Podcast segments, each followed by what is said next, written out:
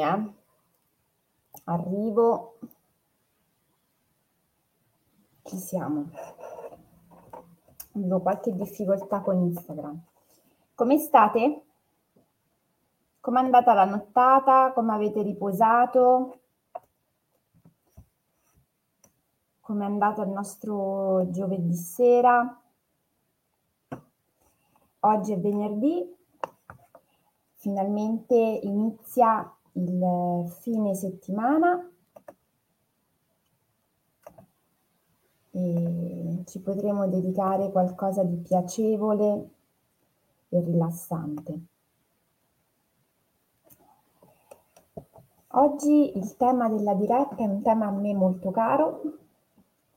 Sapete che uso spessissimo una frase che mi piace tanto che sostiene che la felicità è un muscolo volontario e quindi pertanto va allenata. Oggi la diretta volevo proprio farla rispondendo a questa domanda. Siamo felici?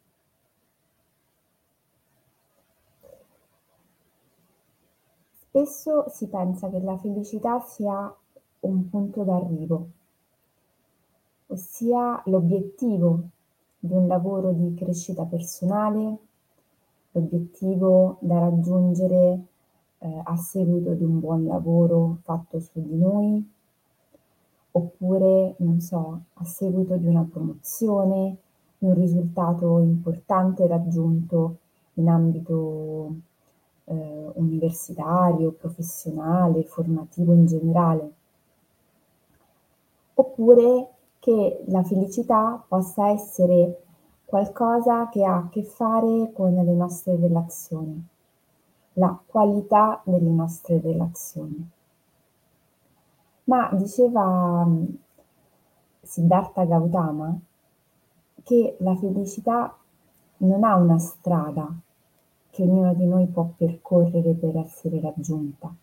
In realtà la felicità è il percorso stesso e questa osservazione trovo che sia molto interessante, perché piuttosto che soffermarci a considerare la felicità come un obiettivo da raggiungere, è interessante ribaltare la prospettiva, buongiorno, ed iniziare a considerarla come un punto di partenza o una condizione da accogliere e riconoscere nella nostra vita lungo il percorso che ci porta non tanto alla felicità, quanto al raggiungimento dei nostri obiettivi.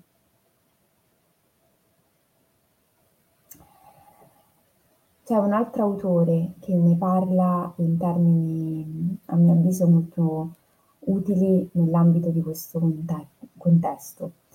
Henry David Thoreau la definisce come una farfalla, che ovviamente quando noi siamo in pieno movimento, in piena attività, fa fatica a posarsi. La felicità arriva nel momento in cui noi ci calmiamo, perché spesso noi confondiamo ehm, la predisposizione alla felicità con un'attività frenetica, piuttosto frenetica, alla ricerca di questa condizione di eh, benessere, che ovviamente se noi ci fermiamo anche solamente a considerare, a riflettere, a guardare con gli occhi un pochino meno ehm, identificati e immedesimati nella dinamica, ci rendiamo conto che la felicità è difficile che possa nascondersi all'interno di dinamiche prestative esageratamente eh, legate a un fare piuttosto che a un soffermarsi anche a sentire, a valutare. La felicità è qualcosa che, come scriveva Aristotele, è dentro di noi e come mi piace sottolineare fa parte della nostra vita e dovrebbe iniziare ad essere riconosciuta e guardata da noi non tanto in quelle cose eclatanti che accadono eh, raramente e in modo occasionale, quanto nelle piccole cose del quotidiano. Un'altra autrice ehm, che insegna psicologia in California, che tra l'altro ehm, scrive delle cose molto, molto belle molto interessanti, ha dato una definizione della felicità. Lei si chiama Sonia Liborski e ehm, la definisce come un'esperienza di gioia, di contentezza, di benessere, di soddisfacimento, unito a un'altra condizione molto interessante, ossia che la propria vita sia considerata buona, significativa ed utile. Vista da questa prospettiva, dove è importante che la persona consideri la propria vita come buona, significativa ed utile. Intanto vediamo che è una, un approccio alla, a vedere la propria vita, intanto per qualcosa che è buono, significativo ed utile anche se noi non facessimo niente. Ci si deve impegnare per far sì che una vita non sia più buona, significativa ed utile, perché la vita di per sé, per sua natura, ha queste caratteristiche. E lo stato di gioia, di contentezza, di benessere è qualcosa che è ovvio a volumi diversi, è qualcosa che noi dovremmo cercare nel nostro quotidiano. E qui c'è la prima buccetta di banana sulla quale è importante riflettere perché questa ricerca di benessere, di piacevolezza, di serenità non è per nulla scontata. Quando iniziai i percorsi di crescita personale tanti anni fa, lessi un libro che per me è rimasto come uno dei libri mh, eh, significativi per l'avvio del processo, che è L'aquila che si credeva di essere un pollo di Anthony Remelle. In uno dei primi capitoli di questo libro è riportato un dialogo di due persone due persone che hanno tra loro una relazione, sono una coppia. E eh, uno chiede all'altro, ma tu sacrificheresti la tua felicità per la mia? E l'altro risponde, ah io sì, ti amo più della mia vita. E tu invece, che mi fai questa domanda, Sacrificheresti la tua felicità per la mia? Oppure sotto sotto hai un'idea diversa? Ma che scherzi? Certo, tu sei la mia ragione di vita. E vissero insieme, infelici e scontenti. Quante volte nella nostra vita, nella nostra quotidianità, sacrifichiamo la nostra felicità per quella altrui? Spesso anche in modo del tutto inconsapevole. Parlavo di recente con una cliente che mi stava per l'appunto raccontando di una sua dinamica eh, di relazione in coppia dove mi diceva che per amore del suo compagno, perché il suo compagno non è contento che lei faccia tutta una serie di attività, lei ha deciso di rinunciarvi. Bene, quanto pesano certe rinunce sulla nostra qualità di vita? Sono tutte mediazioni o talvolta stiamo facendo dei compromessi, cioè andiamo contro quelli che sono i nostri valori per amore dell'altro. dimenticandoci però che quando andiamo contro quelli che sono i nostri pilastri portanti nella vita, viene meno la nostra soddisfazione, la nostra serenità. E se non siamo felici, soddisfatti e appagati, come possiamo stare bene insieme ad un'altra persona? Perché, come dicevamo prima, qualcuno pensa che la felicità sia legata a una relazione di coppia soddisfacente. Ma questo vorrebbe dire che io porto all'interno della relazione una me scontenta, non appagata, non gratificata e poi grazie alla presenza altrui diventa soddisfatta, appagata e completa. In realtà no. In realtà nelle nostre relazioni noi ci dovremmo andare già completi, non bisognosi, già realizzati o nella, sulla strada della realizzazione, a prescindere dall'altro. L'altro sarebbe bello considerarlo come un compagno di viaggio con il quale condividere il proprio vissuto, le proprie esperienze, le proprie emozioni,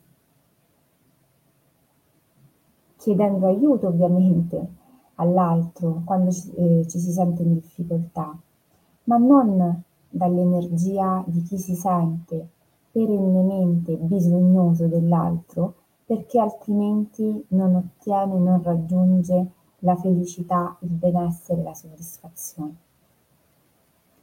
Questa è una buccetta di banana che ci crea una sorta di dipendenza dall'altro e spesso questo non ha a che fare solo nella relazione sentimentale, è un po' eh, trasversale e sicuramente ha fortemente a che fare con quella che è la nostra idea, percezione della felicità nonché dello stato di benessere. Ecco perché ci tenevo in modo particolare alla diretta di oggi, perché nell'ottica di un percorso eh, di crescita personale dove l'obiettivo è il benessere, è importante iniziare a riconoscere la propria felicità, buongiorno, fin dal principio, fin dalle piccole cose in modo tale da potersi godere il tragitto verso il benessere, il tragitto verso il raggiungimento dei propri obiettivi, con un'altra consapevolezza, con un'altra piacevolezza e soprattutto iniziando a eh, riprendersi le proprie cosine, eh, la responsabilità della propria vita, del proprio benessere così da non demandarlo all'altro, da non consegnarlo all'altro. Perché consegnare all'altro, a chi c'è accanto, la responsabilità della nostra felicità, se da un lato ci toglie ovviamente una patata bollente non da poco, dall'altro consegna tantissime responsabilità, diritti e doveri alle persone che ci sono accanto, col rischio poi di essere ovviamente eh, delusi, feriti.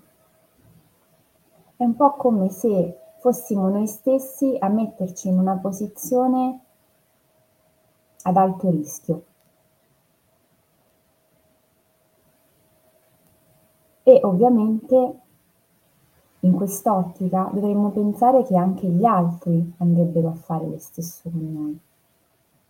Pensate a quante patate bollenti ci potremmo ritrovare a dover gestire nelle nostre mani ogni giorno, se tutti delegassero agli altri la loro felicità. non so, pensate a una famiglia, no? Il compagno, magari un figlio, una figlia, un genitore. E pensate come cambia un po' tutto se invece il presupposto fosse che ogni persona ha la responsabilità della propria felicità. Una. E dopo essersi presa cura della propria felicità, del proprio benessere, della propria qualità di vita, entra in relazione con l'altro.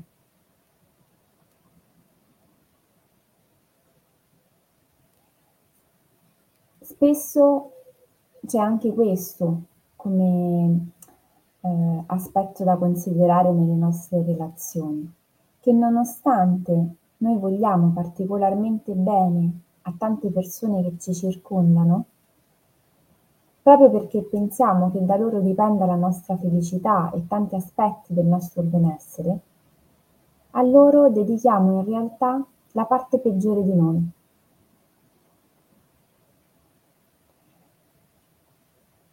Siamo talmente certi della loro presenza e magari del loro amore incondizionato che piuttosto che essere loro grati per esserci con quella qualità, con quella presenza, con quell'attenzione, in realtà dedichiamo i ritagli di tempo, le energie che ci restano a fine giornata, a volte magari sfruttiamo l'occasione per sfogarci piuttosto che condividere e conversare.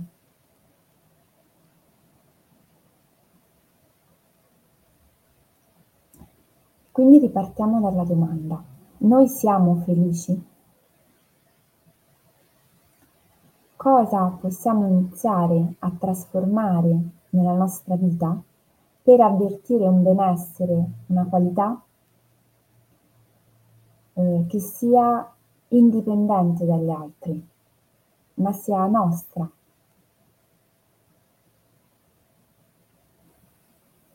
Onori e meriti. La piccola azione quotidiana di oggi verterà proprio su questo. Andare a sentire come stiamo, quindi prendersi un momento di tempo, fare un lavoro eh, di rilassamento portando un'attenzione sul respiro, sul nostro corpo. Può essere utile magari andare a trovare una meditazione, una visualizzazione guidata. Sul mio canale YouTube che sto eh, aggiornando da poco eh, ne trovate due, una che si chiama del, meditazione dell'osservatore, che forse può esservi utile in questo lavoro. E dopo aver fatto quindi eh, una centratura su voi stessi, sul vostro respiro e sul vostro corpo, iniziate a chiedervi come stiamo veramente, come sto veramente. Può essere funzionale scriversi la frase che emerge, la vostra risposta, per poi iniziare a fare un lavoro di trasformazione del proprio quotidiano. A volte basta anche soltanto darsi la risposta per innescare un meccanismo. Un prendere coscienza di come si sta, del qui ed ora, per fare il passetto successivo. E poi vediamo un po' che si muove.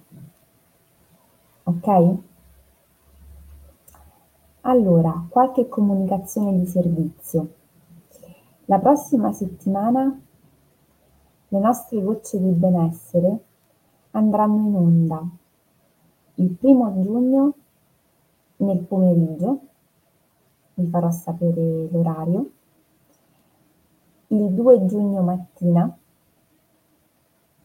E poi ricominceranno come sempre alle 7 del mattino dal 6 giugno.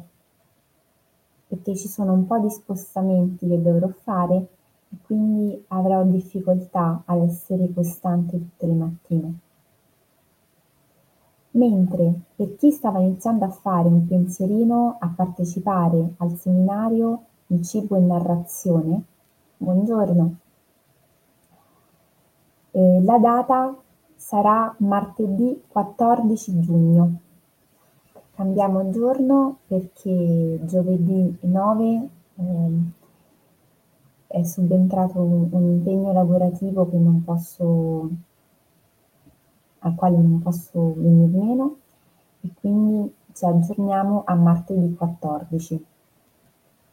Quindi segnatelo in agenda, nei commenti troverete il link per l'iscrizione. E tutti i lavori che stiamo facendo sono ovviamente propedeutici anche a quel seminario specifico, che avrà proprio come tema la narrazione della nostra vita, quindi rispondere a domande come sto, come sto oggi, come mi sento, per andare a lavorare su una eh, rilettura del proprio vissuto, delle proprie esperienze in un'ottica positiva. Eh, nel seminario si eh, lavorerà ovviamente utilizzando come strumento il cibo, che sarà un'ottima metafora e eh, un'ottima immagine sulla quale trasferire alcuni nostri vissuti, soprattutto perché ovviamente il cibo ci nutre. Quindi imparare a far sì che le nostre esperienze passate ci nutrano ancora oggi in chiave positiva è altamente funzionale al nostro benessere. Ehm, magari nei prossimi giorni vi dirò qualcosina in più anche rispetto a questa cosa. Ora vi lascio perché vedo che si sta facendo tardi. Vi auguro una buonissima giornata e un buonissimo fine settimana. Tanta buona energia di trasformazione e soprattutto di ricerca della nostra personale felicità nel quotidiano.